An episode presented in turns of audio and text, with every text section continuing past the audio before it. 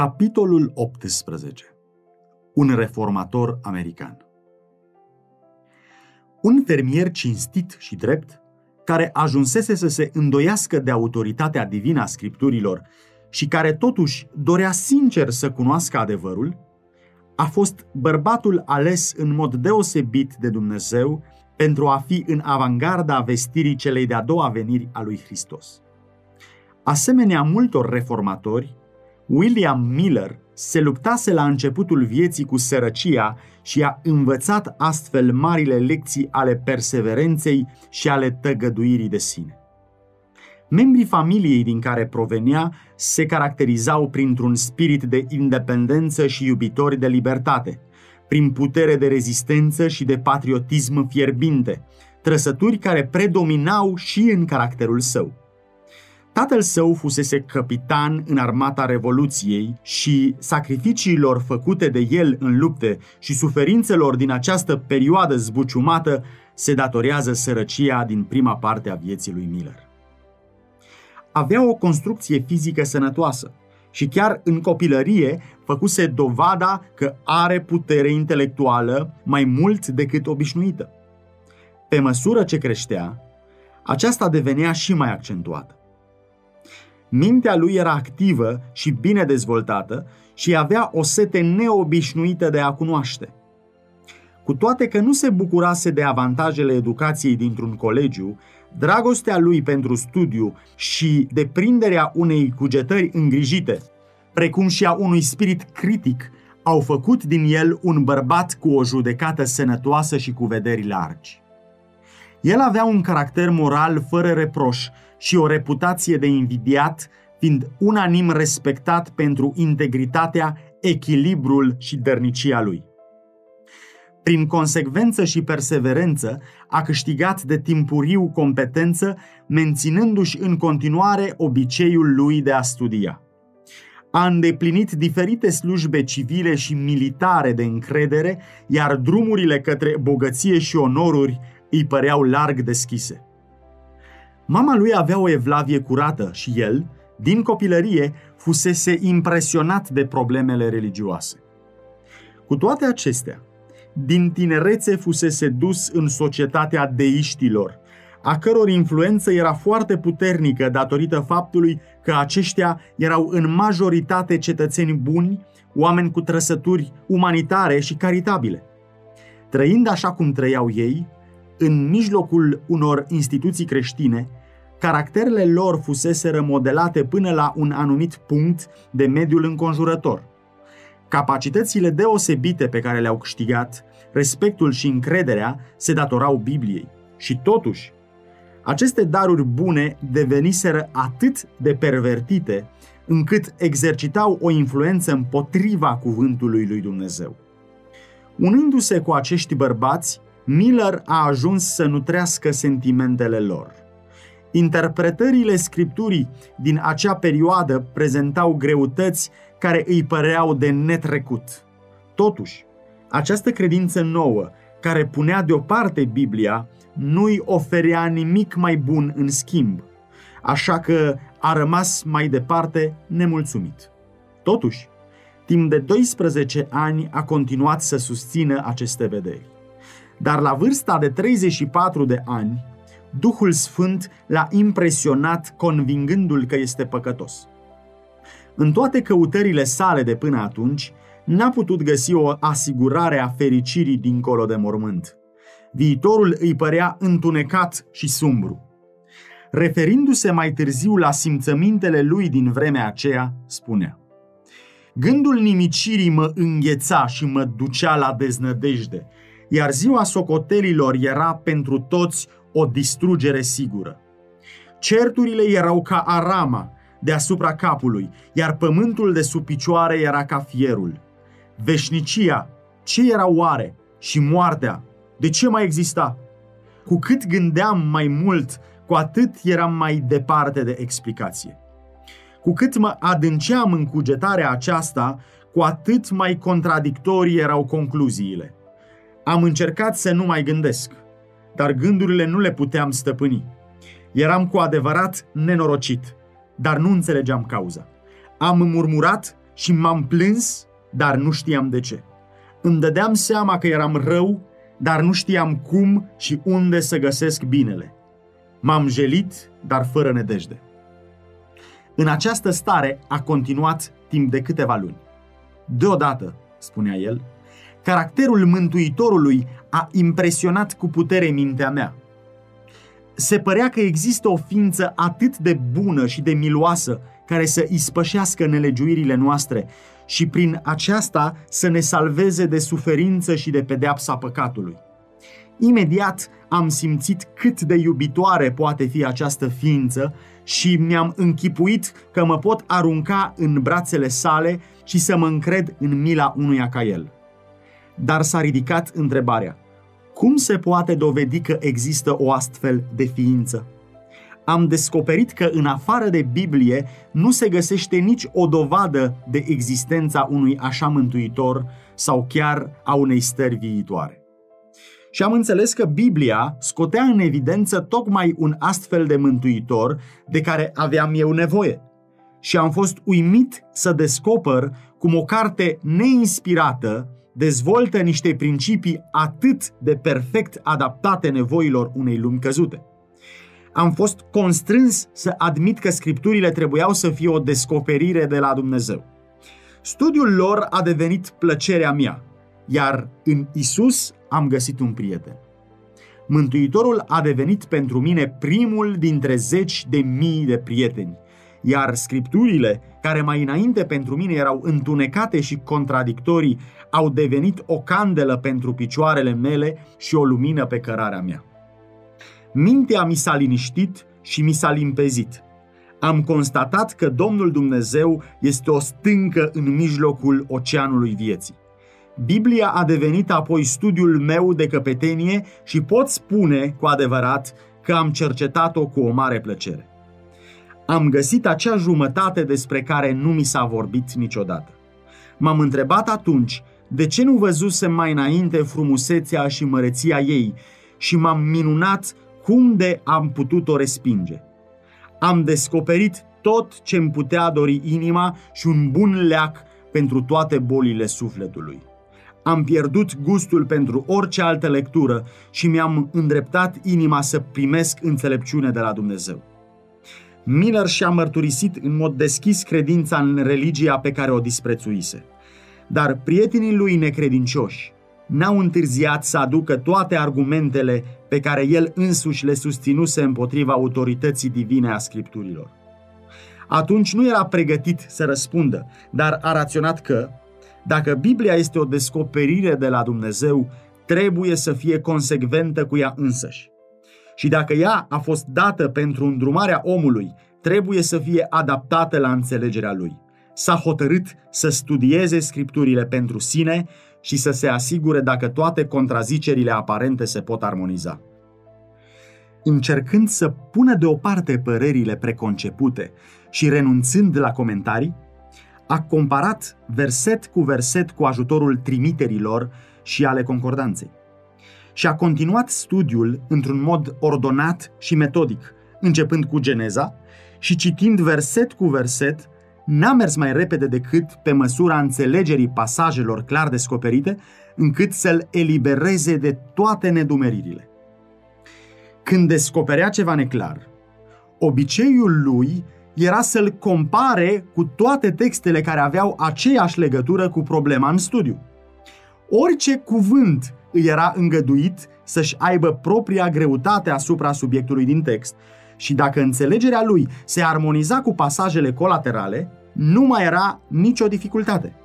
În felul acesta, când ajungea la un pasaj greu de înțeles, găsea explicația în alte părți ale scripturilor.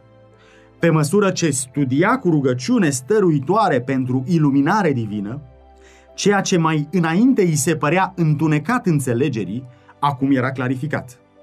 A experimentat adevărul cuvintelor psalmistului. Descoperirea cuvintelor tale dă lumină, dă pricepere celor fără răutate. Psalmi, capitolul 119, versetul 130. Cu un interes profund a studiat cartea lui Daniel și Apocalipsa folosind aceleași principii de interpretare ca și în celelalte cărți ale Bibliei și a descoperit, spre marea lui bucurie, că simbolurile profetice puteau fi înțelese. A văzut că toate profețiile se împliniseră literal că toate figurile, metaforele, parabolele, asemănările, fie că erau explicate într-o legătură imediată, fie că termenii în care erau exprimate erau diferiți în altă parte a Scripturii și când se explicau în felul acesta, trebuiau înțelese literal. Am fost în felul acesta satisfăcut, spunea el, că Biblia este un sistem al adevărurilor descoperite, date atât de clar și simplu, încât omul nestatornic oricât de priceput ar fi, nu poate să se rătăcească în ea. Verigă după verigă din lanțul adevărului i-au răsplătit eforturile atunci când a schițat pas cu pas liniile mari ale profeției. Îngerii din ceruri îi călăuzeau mintea, clarificând scripturile înțelegerii sale. Luând apoi ca un criteriu modul în care se împliniseră profețiile din trecut, prin care să judece împlinirea acelora care erau încă în viitor, s-a convins că credința populară cu privire la o domnie spirituală a lui Hristos, un mileniu pământesc înainte de sfârșitul lumii, nu era susținută de cuvântul lui Dumnezeu. Această învățătură, indicând către o mie de ani de neprihănire și pace înainte de venirea personală a Domnului, îndepărta grozăviile zilei lui Dumnezeu. Dar oricât de plăcut părea acest gând, el era contrar învățăturilor lui Hristos și ale apostolilor, care arătau că grâul și neghina trebuie să crească împreună până la seceriș, adică sfârșitul lumii. Că oamenii nelegiuiți și amăgitorii vor merge din rău în mai rău, că în zilele de pe urmă vor fi vremuri grele, și că împărăția întunericului va continua să existe până la venirea Domnului și va fi nimicită prin suflarea gurii sale și distrusă cu strălucirea arătării sale. Matei, capitolul 13, versetul 30 și 38 la 41. 2 Timotei, capitolul 3, versetele 13 și 1 și 2 Tesaloniceni, capitolul 2, versetul 8. Învățătura cu privire la pocăința întregii lumi și la domnia spirituală a lui Hristos n-a fost susținută de către Biserica Apostolică.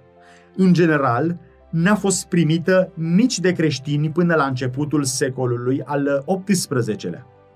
Ca orice altă rătăcire, urmările ei aveau să fie rele.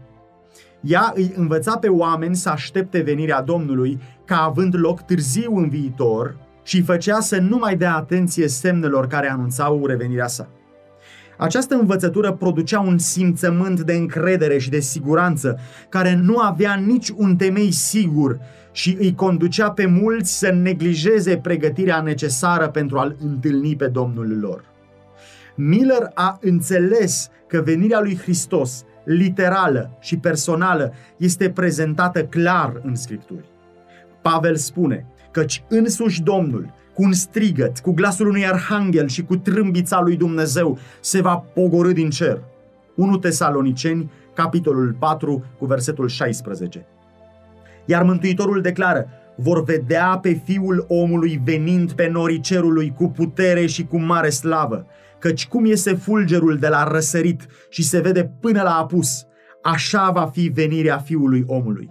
Matei, capitolul 24, versetul 30 și versetul 27. El va fi însoțit de toate oștile cerului. Va veni fiul omului în slava sa, cu toți îngerii săi. Matei, capitolul 25, cu versetul 31. El va trimite pe îngerii săi cu trâmbița răsunătoare și vor aduna pe aleșii lui. Matei, capitolul 24, cu versetul 31. La venirea sa, morții cei drepți vor învia, iar drepții cei vii vor fi schimbați. Nu vom adormi toți, spune Pavel, dar toți vom fi schimbați într-o clipă, într-o clipeală de ochi, la cea din urmă trâmbiță. Trâmbița va suna, morții vor învia nesupuși putrezirii și noi vom fi schimbați, căci trebuie ca trupul acesta, supus putrezirii, să se îmbrace în neputrezire și trupul acesta muritor să se îmbrace în nemurire. 1 Corinteni, capitolul 15, versetele de la 51 la 53. Iar în epistola către tesaloniceni, după descrierea venirii Domnului, spune Întâi vor învia cei morți în Hristos, iar noi cei vii, care vom fi rămas, vom fi răpiți toți împreună cu ei în nori, ca să întâmpinăm pe Domnul în văzduh și astfel vom fi totdeauna cu Domnul. 1 Tesaloniceni, capitolul 4, versetele 16 și 17. Poporul său nu va primi împărăția până la a doua venire personală a lui Hristos. Mântuitorul spunea, când va veni Fiul omului în slava sa cu toți sfinții îngeri, va ședea pe scaunul de domnie al slavei sale. Toate neamurile vor fi adunate înaintea lui. El îi va despărți pe unii de alții cum desparte păstorul oile de capre și va pune oile la dreapta, iar caprele la stânga. Atunci împăratul va zice celor de la dreapta lui, veniți binecuvântații tatălui meu de moșteniți împărăția care v-a fost pregătită de la întemeierea lumii. Matei, capitolul 25, versetele de la 31 la 34. Am văzut din scripturile deja citate că, atunci când vine Fiul omului, cei morți sunt înviați în neputrezire, iar cei vii sunt schimbați. Prin această schimbare mare, ei sunt pregătiți să primească împărăția, căci Pavel zice – Carnea și sângele nu pot moșteni împărăția lui Dumnezeu, nici putrezirea nu poate moșteni neputrezirea. 1 Corinteni, capitolul 15, cu versetul 50. Omul în starea lui actuală este muritor, supus putrezirii, dar împărăția lui Dumnezeu nu va fi supusă putrezirii, ea dăinuind veșnic. De aceea omul, în starea lui actuală, nu poate intra în împărăția lui Dumnezeu. Dar când va veni Isus, el va da nemurire poporului său și îi va chema să primească împărăția ai cărei moștenitori fuseseră până atunci.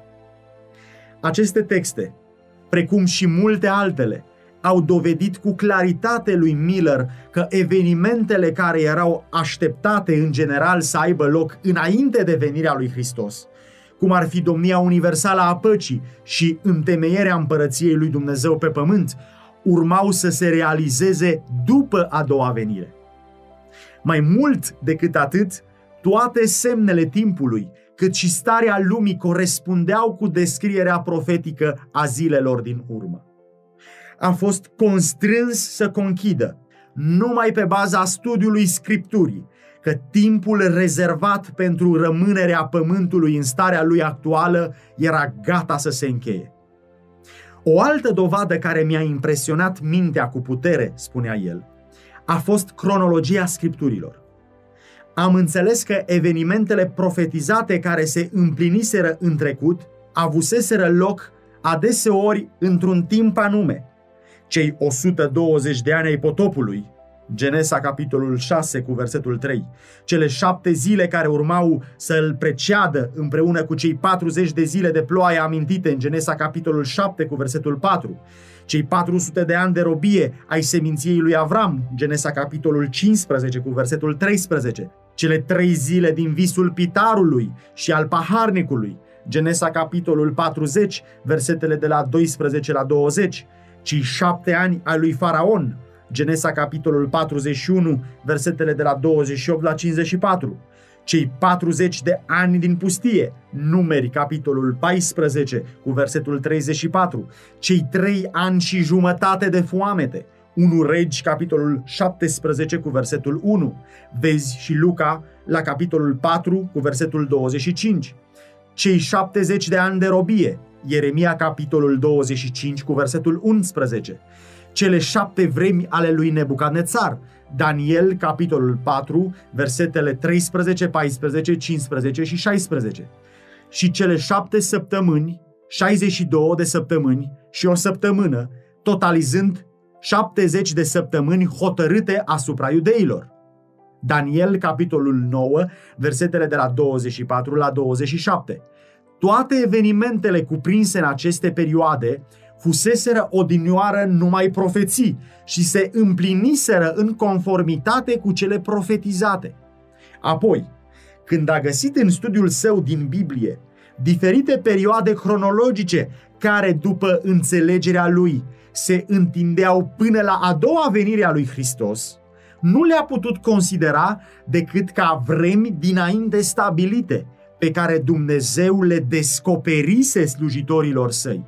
Lucrurile ascunse, zicea Moise, sunt ale Domnului Dumnezeului nostru, dar lucrurile descoperite sunt ale noastre și ale copiilor noștri pentru veșnicie.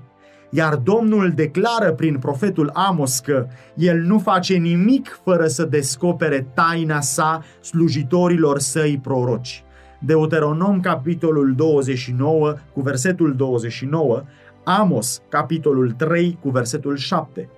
Cercetătorii cuvântului lui Dumnezeu pot, deci, să aștepte cu încredere împlinirea celor mai uimitoare evenimente din istoria omenirii, arătate clar în Scripturi. Când m-am convins pe deplin, spune Miller, că toată scriptura dată prin inspirația lui Dumnezeu este de folos. 2 Timotei, capitolul 3, cu versetul 16. Că n-a apărut prin voia oamenilor, ci a fost scrisă așa cum au fost conduși oamenii sfinți de Duhul lui Dumnezeu. 2 Petru, capitolul 1 cu versetul 21, și a fost scrisă pentru învățătura noastră, ca prin răbdare și mângâierea pe care o dau scripturile să avem nădejde. Romani, capitolul 15 cu versetul 4. N-am putut decât să privesc părțile cronologice ale Bibliei ca fiind o parte a cuvântului lui Dumnezeu tot atât de îndreptățite la atenția noastră serioasă ca orice altă parte din Scripturi. De aceea am simțit că, în încercarea de a înțelege ceea ce Dumnezeu a socotit de bine să ne descopere în mila sa, nu aveam dreptul să trec peste perioadele profetice.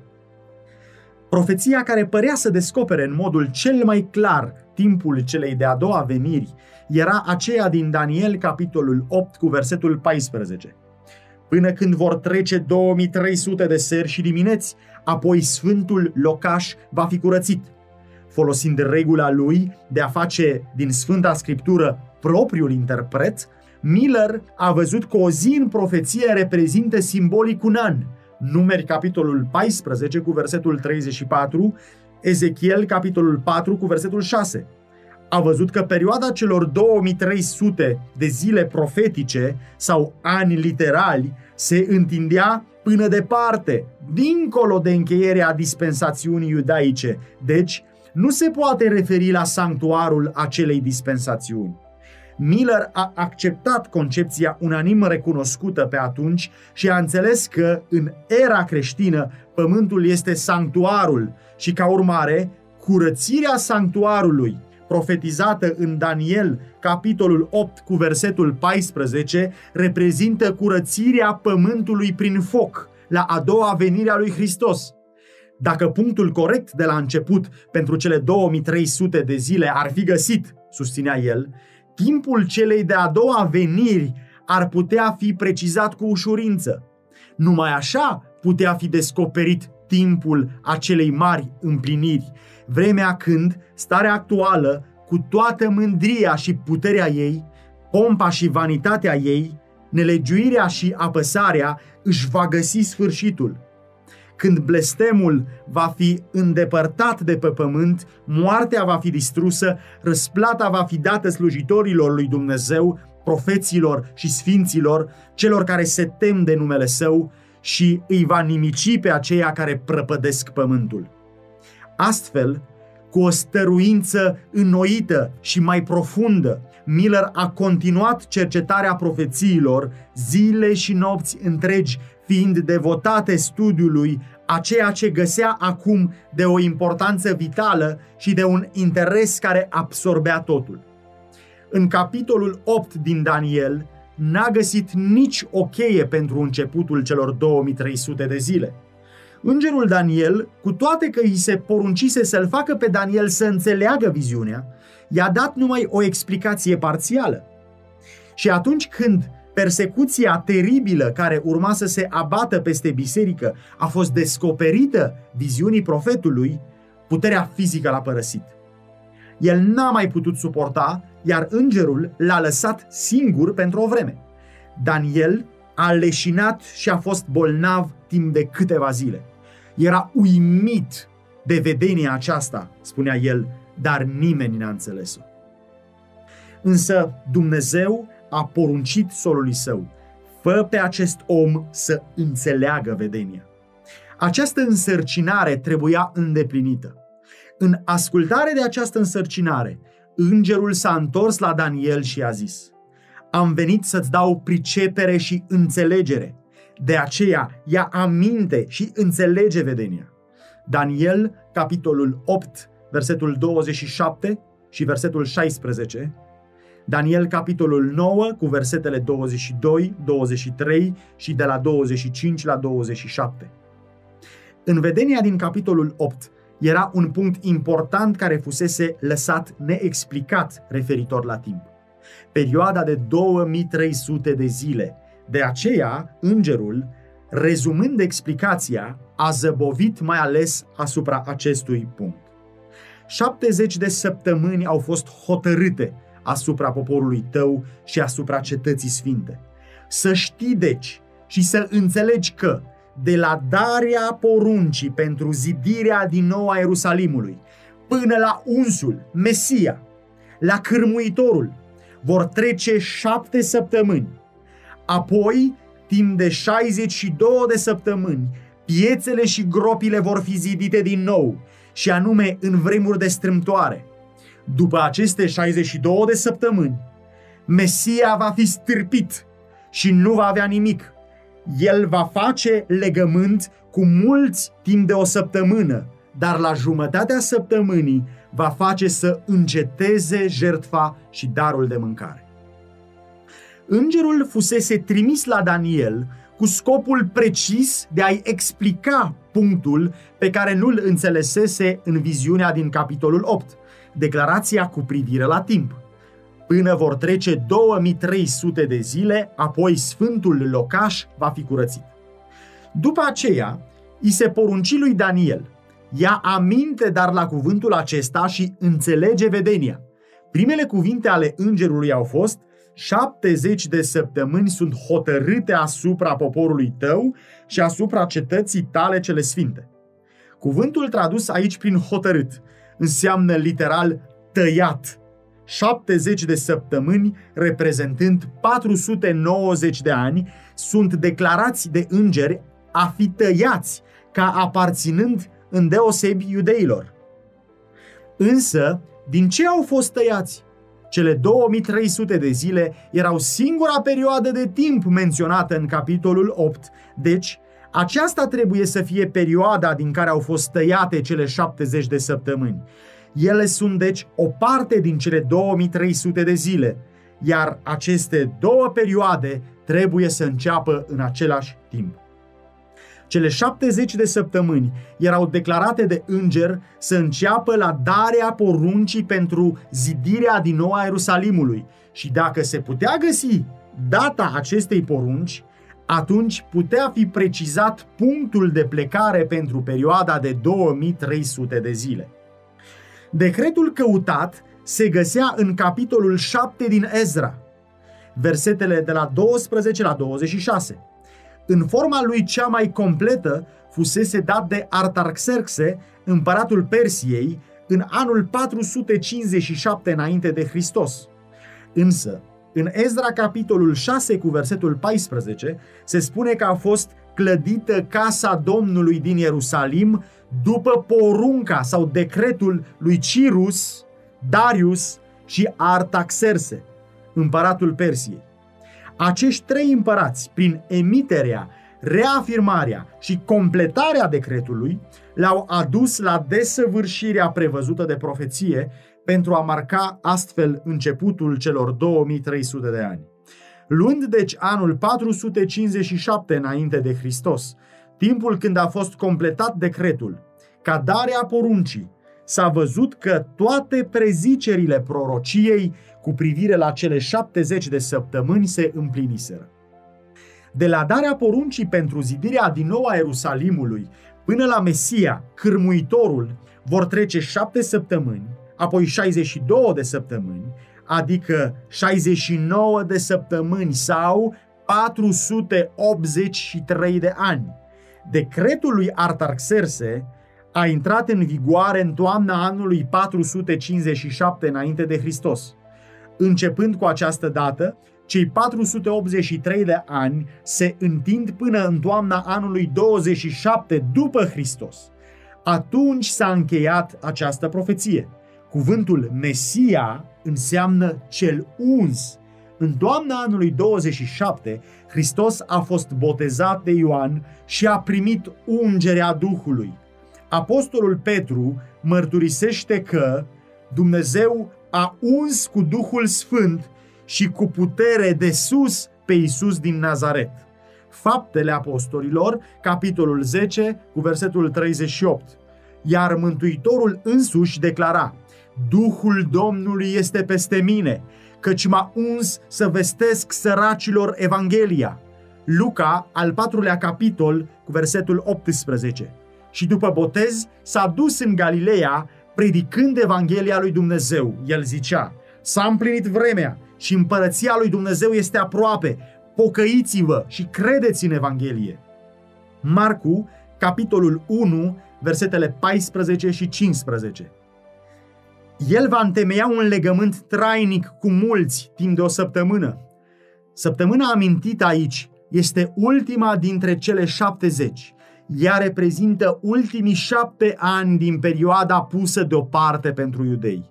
În vremea aceasta, care începe în anul 27 până la anul 34 după Hristos, Hristos în mod personal, apoi prin ucenicii săi, a adresat invitația Evangheliei în deosebi iudeilor. De asemenea, atunci când apostolii au pornit cu vestea cea bună a împărăției, îndrumarea Mântuitorului era să nu mergeți pe calea neamurilor și să nu intrați în vreo cetate a samaritenilor, ci mergeți mai degrabă la oile pierdute ale casei lui Israel. Matei capitolul 10, versetele de la 5 la 6. La mijlocul săptămânii va face să înceteze jertfa și darul de mâncare. În anul 31 după Hristos, la trei ani și jumătate după botez, Domnul nostru a fost răstignit. Astfel, odată cu marea jertfă oferită pentru calvar, s-a încheiat și sistemul jertfelor care arătase timp de 4000 de ani către mielul lui Dumnezeu. Tipul se întâlnise cu antitipul și toate jertfele și darurile de mâncare din sistemul ceremonial trebuiau să înceteze. Cele 70 de săptămâni sau 490 de ani rezervați îndeosebi iudeilor s-au încheiat așa cum am văzut în anul 34. La această dată, prin acțiunea Sinedrului iudeilor, s-a pecetluit respingerea Evangheliei prin uciderea lui Ștefan și prin persecutarea urmașilor lui Hristos. Așa că, începând de atunci, solia mântuirii n-a mai fost restrânsă la poporul ales, ci a fost dată lumii. Ucenicii, obligați fiind de persecuții să fugă din Ierusalim, au mers spre tutinde investind cuvântul. Filip a mers în cetatea Samariei și le-a predicat pe Hristos. Petru, prin călăuzire divină, a făcut cunoscut Evanghelia sutașului din Cezarea. Corneliu, cel temător de Dumnezeu, iar zelosul Pavel, câștigat la credința lui Hristos, a fost însărcinat să ducă vestea cea bună departe la neamuri. Fapte, capitolul 8, versetele 4 și 5, Fapte, capitolul 22, cu versetul 21. Până aici, toate prezicerile profeției s-au împlinit în mod izbitor și începutul celor 70 de săptămâni s-a stabilit fără îndoială în anul 457 înainte de Hristos, iar încheierea lor în anul 34 după Hristos. De la această dată, nu mai este nici o dificultate în a găsi încheierea celor 2300 de zile. Cele 70 de săptămâni, 490 de zile, fiind tăiate din cele 2300, mai rămâneau încă 1810 zile. Deci, după terminarea celor 490 de zile, trebuia să se mai împlinească încă 1810 zile. Astfel că, începând cu anul 34 după Hristos, cei 1810 ani se continuau până în anul 1844. Ca urmare, cele 2300 de zile, ani din Daniel 8 cu 14, se încheiau în anul 1844. Și atunci, la încheierea acestei lungi perioade profetice, după mărturia îngerului lui Dumnezeu, sanctuarul va fi curățit. În felul acesta, timpul pentru curățirea sanctuarului, care era aproape în mod general prevăzut că va avea loc la a doua venire, a fost stabilit cu precizie. Miller și tovarășii lui au crezut la început că cele 2300 de zile se vor încheia în primăvara anului 1844, cu toate că profeția arăta către toamna acelui an. Înțelegerea greșită a acestui punct a adus dezamăgirea și încurcătura acelora care stabiliseră o dată mai devreme pentru venirea Domnului. Dar lucrul acesta n-a afectat puterea argumentului care arăta că cele 2300 de zile se încheiau în anul 1844 și că marele eveniment reprezentat prin curăția sanctuarului trebuia să aibă loc atunci. Începând din nou studiul Sfintelor Scripturi, așa cum făcuse pentru a dovedi că ele erau o descoperire de la Dumnezeu, Miller nu se aștepta câtuși de puțin să ajungă atunci când a început studiul la concluzia la care ajunsese acum. Dar dovada scripturii era prea clară și prea convingătoare pentru a nu fi luată în seamă. Consacrase deja doi ani de studiul Bibliei când, în anul 1818 a ajuns la convingerea solemnă că în aproximativ 25 de ani Hristos urma să se arate pentru mântuirea poporului său. Nu este nevoie să vorbesc, spunea Miller, despre bucuria care mi-a umplut inima în așteptarea fericită, nici despre dorința arzătoare a sufletului meu de a lua parte la bucuriile mântuiților. Acum, Biblia era pentru mine o carte nouă. Era într-adevăr o sărbătoare a rațiunii. Tot ce fusese pentru mine întunecat, tainic sau neclar în învățăturile ei se risipise din minte în fața luminii clare care răsărea acum din paginile ei sfinte. Și cât de strălucitor și măreț se arăta adevărul. Toate contrazicerile și inconsecvențele pe care le găsisem înainte în cuvânt se spulberaseră. Și, cu toate că mai erau încă multe părți de care nu eram mulțumit, pentru că nu avusesem o înțelegere de plină, cât de multă lumină izvora din ea spre a lumina mintea mea atât de întunecată mai înainte, încât simțeam o desfătare în studiul Scripturii pe care nu o bănuisem că poate rezulta din învățăturile ei.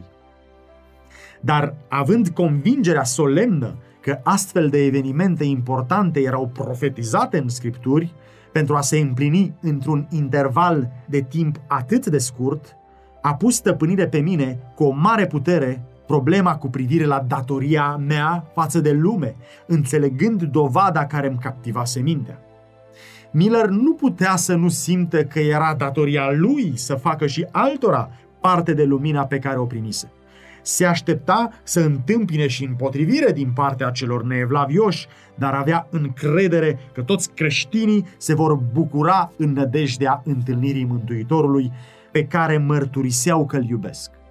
Singura lui teamă era că, în marea lui bucurie produsă de așteptarea glorioasei eliberări, care urmea să aibă loc atât de curând, mulți vor primi doctrina fără să cerceteze de ajuns scripturile care arătau acest adevăr. De aceea, a ezitat să-l prezinte de teama de a nu greși și astfel să-i ducă și pe alții în rătăcire.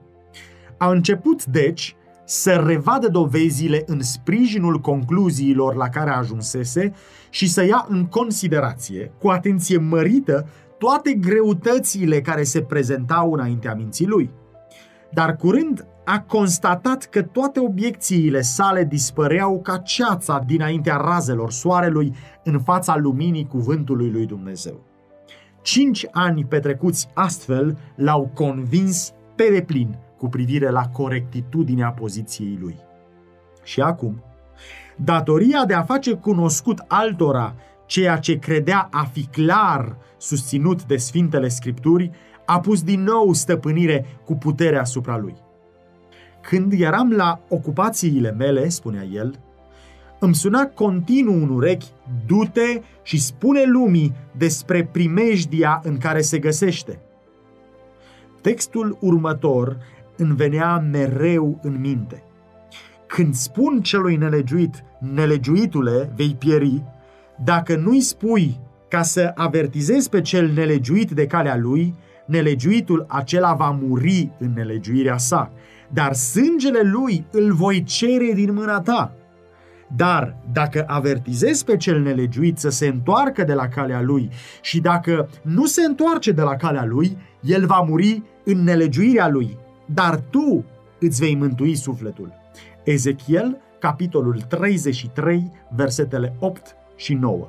Simțeam că, dacă nelegiuiții puteau fi avertizați în mod eficient, mulți dintre ei se vor pocăi, iar dacă ei nu erau avertizați, sângele lor urma să fie cerut din mâna mea.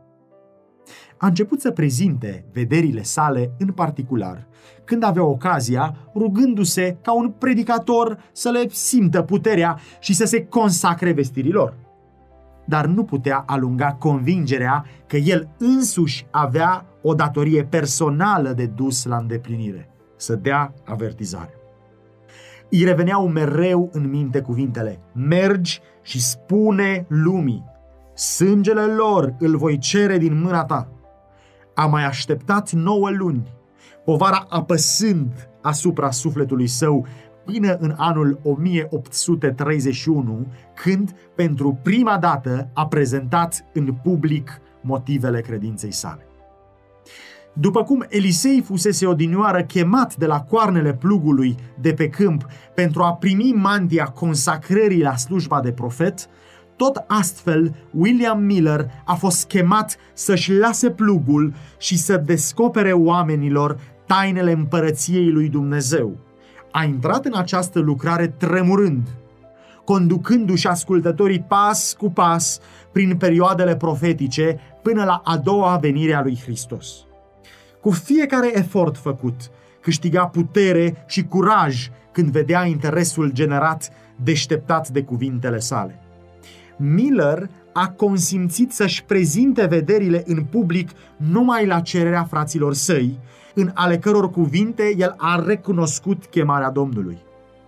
Era acum, în vârstă de 50 de ani, neobișnuit cu vorbirea în public și apăsat de simțământul nedestoiniciei sale pentru lucrarea pe care o avea în față.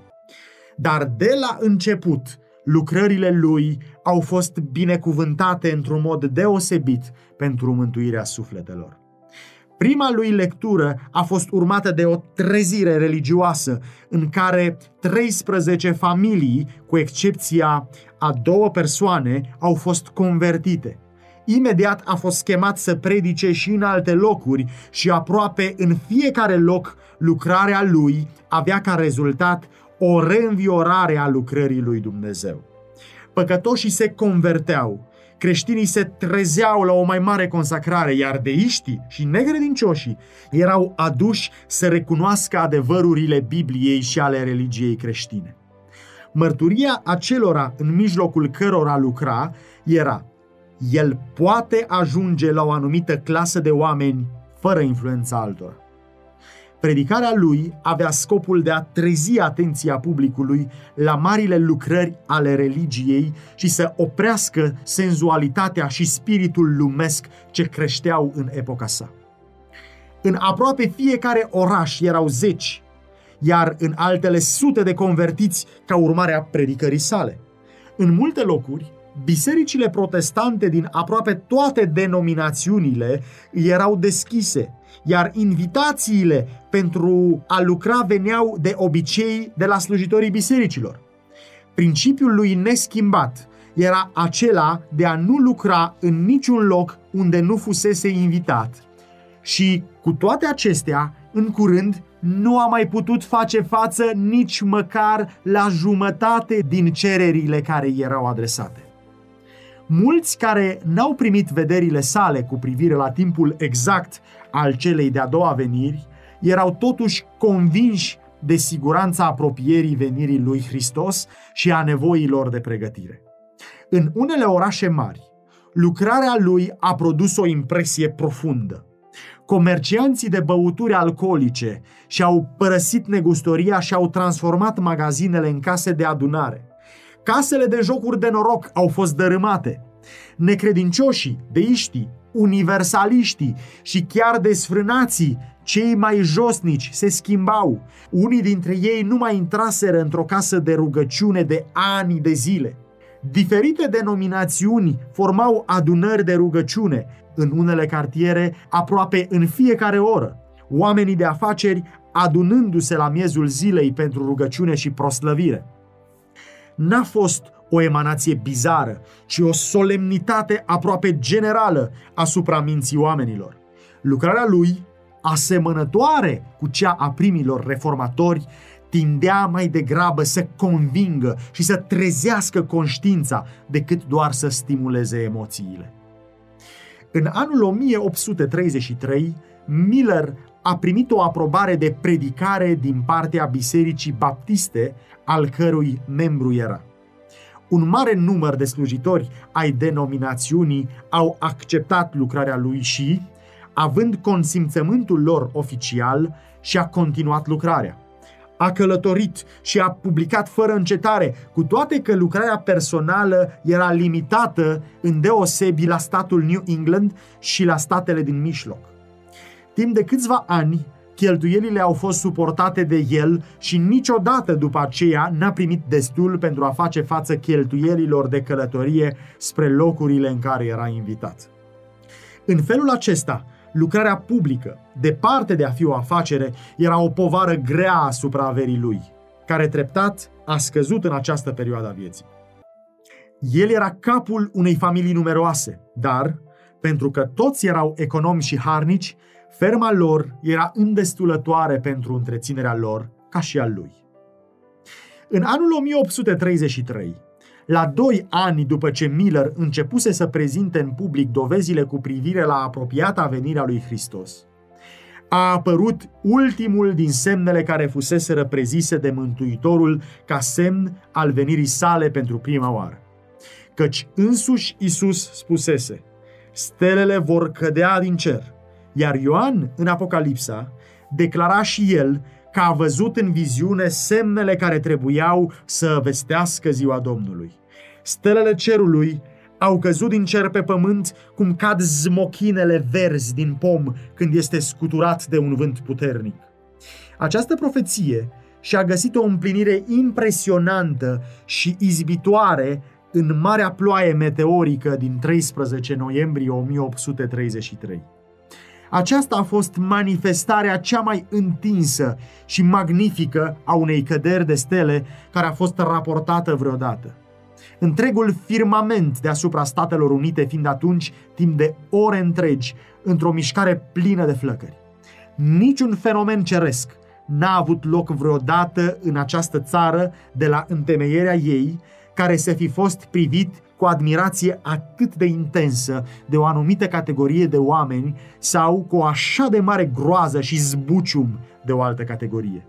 Frumusețea maestoasă și măreția ei zăbovesc încă în mintea multora. Niciodată n-a căzut o ploaie mai deasă cum au căzut meteoriții spre pământ. La răsărit, la apus, la mează noapte și la mează zi era la fel. Într-un cuvânt, tot cerul părea în mișcare.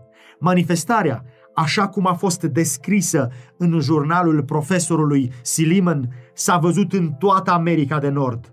De la ora două noaptea până în zorii din ziua următoare, cerul fiind foarte clar și fără nori, un joc neîncetat de lumini strălucitoare și orbitoare s-a menținut pe tot cerul. Nici o limbă, desigur, nu poate descrie splendoarea acelei manifestări mărețe și nimeni dintre aceia care n-au văzut-o nu-și poate forma o idee despre slava ei. Părea că toate stelele cerului s-au adunat într-un singur punct, aproape de zenit, de unde izbucneau simultan cu iuțeala fulgerului spre toate părțile orizontului și cu toate acestea nu se consumau. Mii veneau în urma altor mii, ca și când ar fi fost create pentru această ocazie. Un tablou mai real al unui smochin care își scutură smochinele când este bătut de un vânt puternic nu s-a putut vedea până atunci. În New York, în Journal of Commerce, din 14 noiembrie 1833, a apărut un articol cu privire la acest fenomen minunat, conținând următoarea declarație. Niciun filozof sau savant cred că n-a vorbit și nici n-a scris despre un eveniment ca acela de ieri dimineață. Acum 18 secole, un profet a prevestit cu exactitate. Dacă ne va fi greu să înțelegem că stelele care cad sunt stele căzătoare, singurul sens în care acest lucru este posibil să fie adevărat. În felul acesta s-a manifestat ultimul din acele semne ale venirii sale, cu privire la care Hristos i-a avertizat pe ucenicii săi. Când veți vedea toate aceste lucruri, să știți că Fiul omului este aproape, este chiar la uși. Matei, capitolul 24, cu versetul 33. După aceste semne, Ioan a văzut petrecându-se următorul mare eveniment, și anume cerurile strângându-se ca un sul, în timp ce pământul se cutremura, munții și insulele erau mutate din locul lor, iar cei nelegiuiți îngroziți, căutând să fugă dinaintea fiului omului. Apocalipsa, capitolul 6, versetele de la 12 la 17. Mulți dintre aceia care au fost martorii căderii de stele au socotit acest eveniment ca fiind vestitor al judecății viitoare, un tip înfricoșat, un înainte mergător, sigur, un semn al milei despre ziua aceea mare și înfricoșată. În felul acesta, atenția oamenilor a fost îndreptată către împlinirea profeției și mulți au fost conduși să dea atenție avertizării cu privire la a doua venire. În anul 1840, o altă împlinire remarcabilă a profeției a produs un interes larg răspândit. Cu doi ani mai înainte, Josiah Litch, unul dintre pastorii conducători ai predicării celei de-a doua veniri, a publicat o expunere cu privire la Apocalipsa, capitolul 9, prezicând căderea Imperiului Otoman. După calculele sale, această putere urma să fie zdrobită în anul 1840, în luna august. Cu doar câteva zile înainte de împlinire, el scria. Punând deoparte prima perioadă de 150 de ani, care s-a împlinit exact înainte ca Deacozes să se urce pe tron cu îngăduința turcilor, și ținând seama că cei 391 de ani și 15 zile au început la încheierea acelei prime perioade, ea se va termina la 11 august 1840, când puterea otomană din Constantinopol se așteaptă ca să cadă. Și lucrul acesta cred că se va produce. Chiar la data fixată, Turcia, prin ambasadorii ei, a acceptat protecția puterilor aliate ale Europei, așezându-se în felul acesta sub controlul popoarelor creștine. Evenimentul a împlinit profeția cu exactitate. Când s-a aflat, mulțimile s-au convins de corectitudinea principiilor de interpretare profetică adoptate de Miller și colaboratorii săi și un impuls minunat a fost dat mișcării advente. Bărbați de cultură, cu poziție, s-au unit cu Miller atât în predicare cât și în publicarea vederilor sale, astfel că de la 1840 la 1844 lucrarea s-a întins cu repeziciune. William Miller avea o forță intelectuală puternică, disciplinată prin meditație și prin studiu, și el a adăugat la acestea înțelepciunea cerului, legându-se de izvorul înțelepciunii. Era un bărbat de o valoare veritabilă, care nu putea decât să impună respect și stimă oriunde integritatea caracterului și superioritatea morală erau apreciate unind o bunătate reală a inimii cu umilința creștină și cu puterea stăpânirii de sine, era atent și curtenitor cu toți, gata să asculte părerile altora și să le cântărească argumentele. Fără pasiune sau stimulare, el punea la probă toate teoriile și învățăturile prin cuvântul lui Dumnezeu, iar raționamentul lui sănătos și o cunoaștere temeinică a scripturilor îl făceau în stare să respingă rătăcirea și să demaște falsitatea. Cu toate acestea, Miller nu și-a îndeplinit lucrarea fără să întâmpine o aspră ostilitate. Așa cum se întâmplase și cu primii reformatori, era și acum. Adevărurile pe care le prezentau nu erau privite favorabil de învățătorii religioși populari din vremea aceea deoarece aceștia nu-și puteau susține poziția cu scripturile, erau obligați să recurgă la afirmațiile și învățăturile oamenilor, precum și la tradițiile părinților bisericești. Dar cuvântul lui Dumnezeu era singura mărturie acceptată de către predicatorii adevărului Advent. Biblia și numai Biblia era cuvântul lor de ordine. Lipsa de argumente din scriptură a împotrivitorilor era înlocuită cu batjocură și ridiculizare. Timp, mijloace și talente erau folosite pentru a-i înfiera pe aceștia, a căror singură vină era că așteptau cu bucurie revenirea Domnului lor și că se străduiau să trăiască o viață sfântă și să îndemne pe alții să se pregătească pentru revenirea sa. Eforturile depuse pentru a distrage mintea oamenilor de la subiectul celei de-a doua veniri erau neobosite. S-a ajuns chiar să se considere un păcat, ceva de care oamenii să se rușineze, studiul profețiilor în legătură cu venirea lui Hristos și cu sfârșitul lumii. În felul acesta, slujitorii bisericilor din vremea aceea subminau credința în cuvântul lui Dumnezeu. Învățăturile lor îi făceau pe oameni necredincioși și mulți își luau libertatea să meargă după poftele lor nelegiuite. Apoi, autorii acestor mașinării au aruncat toată vina asupra adventiștilor. Iar atunci când oamenii inteligenți și atenți se adunau să-l asculte, numele lui Miller era rar amintit în presa religioasă și atunci numai în batjocură și denigrare. Cei nelegiuiți și neglijenți, încurajați de poziția învățătorilor religioși, recurgeau la epitete rușinoase și la glume josnice și hulitoare în eforturile lor de a aduce batjocura asupra lui și a lucrării sale. Omul cu părul cărunt, care își părăsise un cămin confortabil pentru a călători pe propria cheltuială din oraș în oraș și din sat în sat, străduindu-se fără încetare să ducă cuvântul de avertizare solemnă cu privire la judecata care se apropia, era denunțat în mod bagiocoritor ca un fanatic, un mincinos, un excroc și un speculant. Ridicolul, înșelăciunea și abuzul puse în seama lui au provocat un protest plin de indignare chiar din partea presei laice. A trata un subiect de o așa măreție copleșitoare și având consecințe atât de grozave, cu ușurință și dispreț, era declarat de oamenii din lume nu numai o batjocură față de sentimentele propagatorilor și apărătorilor lui, ci se făcea o glumă din ziua judecății, o jocură la însăși adresa dumnezeirii și dispreț față de grozăviile barei sale de judecată.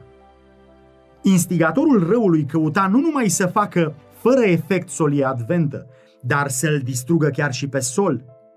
Miller făcea o aplicație a adevărului Scripturii pentru inimile ascultătorilor, mustrându-le păcatele și tulburându-le mulțumirea de sine, dar cuvintele lui clare și tăioase le trezea vrășmășie. Împotrivirea manifestată de către membrii bisericii față de această solie îi încuraja pe cei josnici să-și îngăduie libertăți și mai mari. Dușmanii complotau chiar să ia viața când va părăsi locul de adunare. Dar îngerii sfinți erau în mijlocul mulțimii și odată unul dintre ei, în chip de om, l-a luat de braț pe slujitorul Domnului și l-a condus în siguranță prin mijlocul mulțimii înfuriate. Lucrarea lui nu era încă terminată, iar satana, împreună cu emisarii lui, au fost dezamăgiți în toate planurile lor. În ciuda oricărei împotriviri, interesul față de mișcarea adventă continua să crească. De la zeci și sute, numărul ascultătorilor crescuse cu miile. Aceștia se bucuraseră un timp de o acceptare de plină din partea diferitelor lor biserici, dar după o vreme, spiritul de împotrivire s-a manifestat chiar și asupra acestor noi convertiți, iar bisericile au început să ia măsuri disciplinare față de aceia care îmbrățișaseră vederile lui Miller.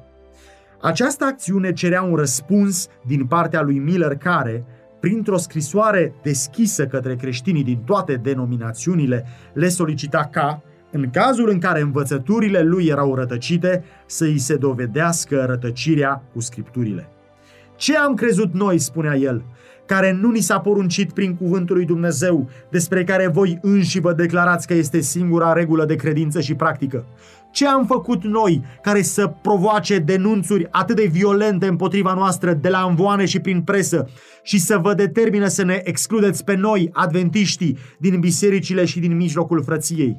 Dacă suntem greșiți, Vă rugăm, arătați-ne în ce constă greșeala noastră. Arătați-ne din cuvântul lui Dumnezeu că suntem în rătăcire. Am fost destul bagiocoriți. Aceasta nu ne va convinge niciodată că suntem greșiți. Numai cuvântul lui Dumnezeu ne poate schimba concepțiile. Concluziile noastre s-au format în mod deliberat și cu rugăciune când am văzut dovezile din Scripturi. De la un veac la altul, avertizările pe care Dumnezeu le-a trimis lumii prin slujitorii săi au fost primite cu aceeași neîncredere și necredință când nelegiuirea antedeluvienilor le-au determinat să aducă un potop de ape peste pământ, el le-a făcut cunoscut mai dinainte planul său pentru ca ei să se întoarcă de la căile lor rele. Timp de 120 de ani a răsunat în urechile lor avertizarea să se pocăiască, până ce mânia lui Dumnezeu s-a manifestat în distrugerea lor. Dar solia li s-a părut ca o povestire stupidă și n-au crezut-o. Așa că, încurajați în nelegiuirea lor, ei și-au bătut joc de solul lui Dumnezeu, au tratat cu ușurință chemările lui și l-au acuzat chiar de încumetare. Cum îndrăznește un om să se ridice împotriva tuturor oamenilor mari ai pământului? Dacă solia lui Noi ar fi adevărată, de ce nu a înțeles toată lumea lucrul acesta și n-a crezut-o? susținerea unui om împotriva înțelepciunii a mii de oameni. Ei nu puteau credea, ei nu vor crede avertizarea și nu-și vor căuta adăpost în corabie. Batjocoritorii arătau către lucrurile din natură, la succesiunea neabătută a anotimpurilor, la cerul albastru, din care nu ploase niciodată, sau la câmpiile verzi înviorate de roa nopții și strigau, nu ne spune el povești? Și în mod disprețuitor l-au declarat pe predicatorul neprihănirii un exaltat entuziast, continuând cu mai multă stăruință în căutarea plăcerii și mai hotărâți pe căile lor rele decât înainte. Dar necredința lor n-a anulat evenimentul prevestit. Dumnezeu a avut îndelungă răbdare cu nelegiuirea lor, dându-le o ocazie deosebită pentru pocăință, dar la timpul stabilit, judecățile sale au căzut peste aceia care respinseseră mila sa. Hristos a spus că se va manifesta aceeași necredință și cu privire la a doua sa venire.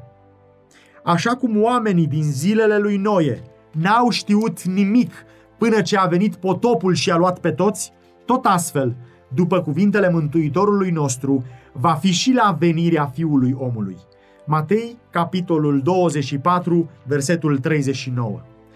Când pretinsul popor al lui Dumnezeu se unește cu lumea, trăind așa cum trăiește ea și unindu-se cu ea în pofte vinovate, când luxul lumii devine luxul bisericii, când clopotele căsătoriei sună și toți privesc înainte către mulți ani de prosperitate pământească, atunci, deodată, așa cum fulgerul strălucește pe cer, va veni sfârșitul visurilor și nădejdilor amăgitoare. Așa cum Dumnezeu l-a trimis pe slujitorul său să avertizeze lumea cu privire la venirea potopului, tot așa i-a trimis pe solii săi aleși să facă cunoscut apropierea judecății finale. După cum contemporanii lui Noe au râs batjocuritor la prevestirile predicatorului neprihănirii, tot astfel, în zilele lui Miller, mulți, chiar dintre aceia care se socoteau din poporul lui Dumnezeu, și-au bătut joc de cuvintele de avertizare. Dar de ce oare învățătura și predicarea celei de-a doua venire a lui Hristos nu au fost bine primite de biserică? În timp ce pentru cei nelegiuiți venirea Domnului aduce vai și dezamăgire, pentru cel neprihănit este încărcată de bucurie și nădejde. Acest mare adevăr fusese mângâierea celor credincioși ai lui Dumnezeu în toate viacurile. De ce devenise el, asemenea autorului, o piatră de potignire și o stâncă de blestem pentru pretinsul său popor? Domnul însuși făgăduise ucenicilor săi, după ce mă voi duce și vă voi pregăti un loc, mă voi întoarce și vă voi lua cu mine. Ioan, capitolul 14, versetul 3. Mântuitorul milostiv a fost acela care, anticipând singurătatea și necazul urmașilor săi, a însărcinat pe îngeri să-i mângâie cu asigurarea că el va veni iarăși, la fel cum se înalță la cer.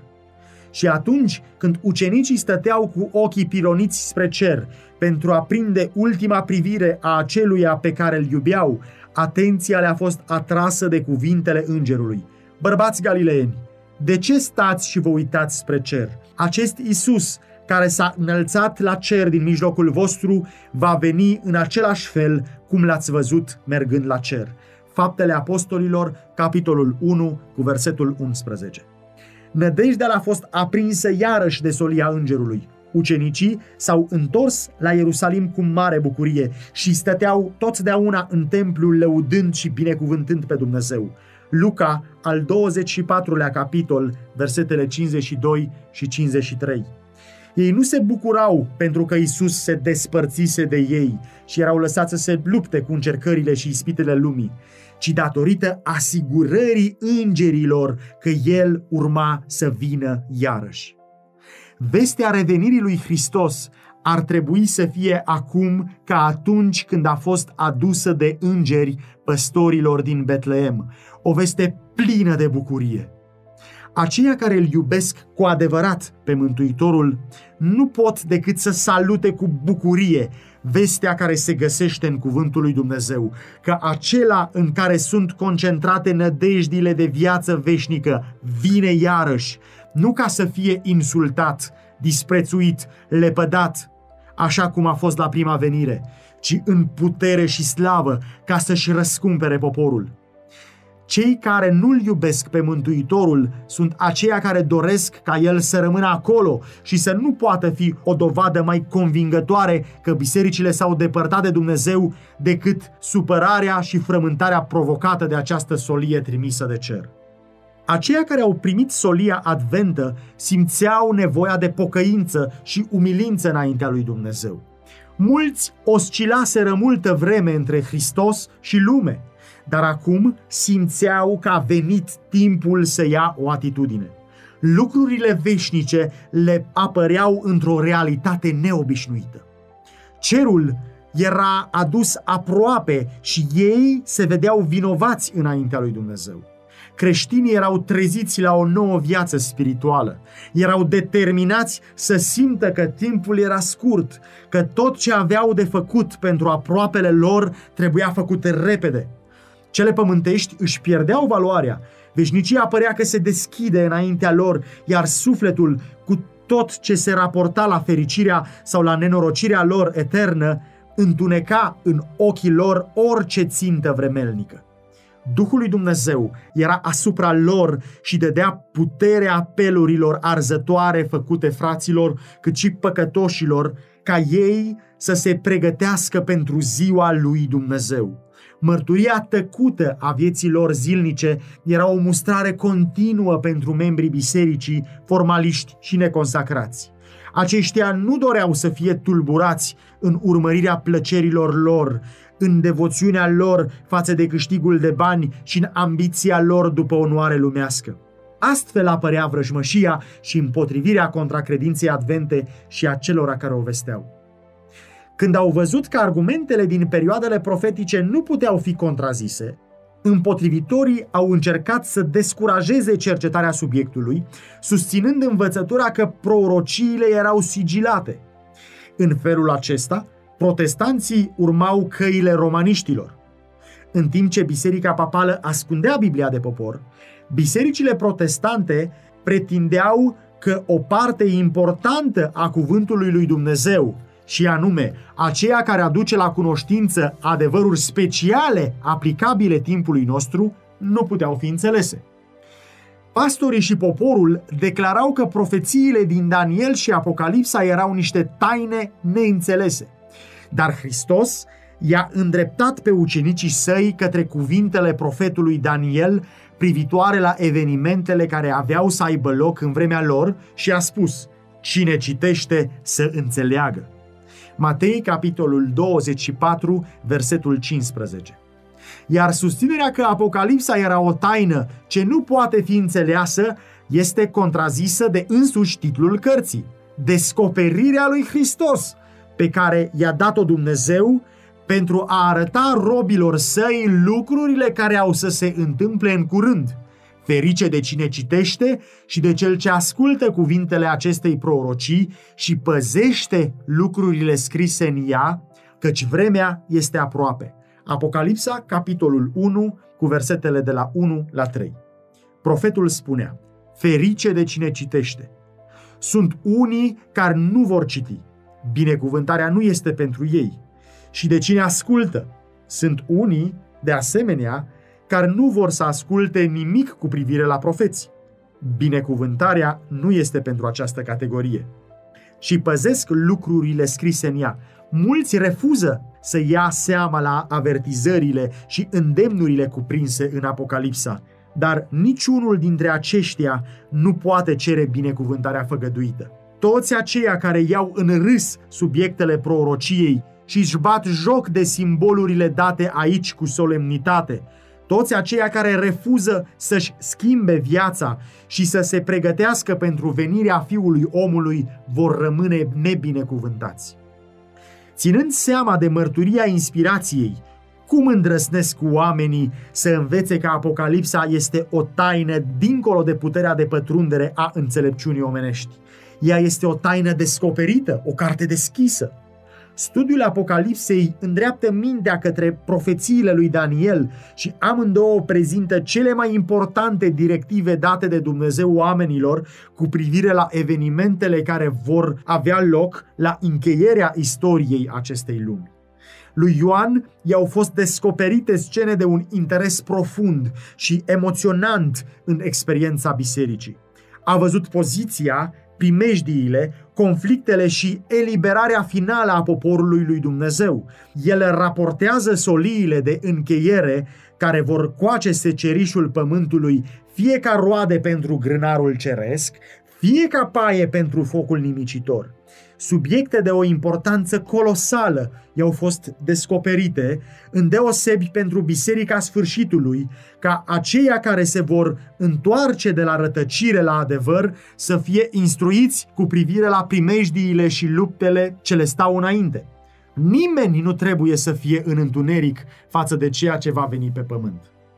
Atunci, de ce această neștiință larg răspândită cu privire la o parte atât de importantă a Sfintelor Scripturi? De ce această împotrivire generală de a cerceta învățăturile ei? Nu este decât materializarea unui efort studiat al prințului întunericului de a ascunde de oameni ceea ce descoperă amăgirile lui. Pentru motivul acesta Hristos, descoperitorul, prevăzând lupta ce se va duce împotriva studierii Apocalipsei, a pronunțat o binecuvântare asupra tuturor acelora care vor citi, vor asculta și vor păzi cuvintele prorociei.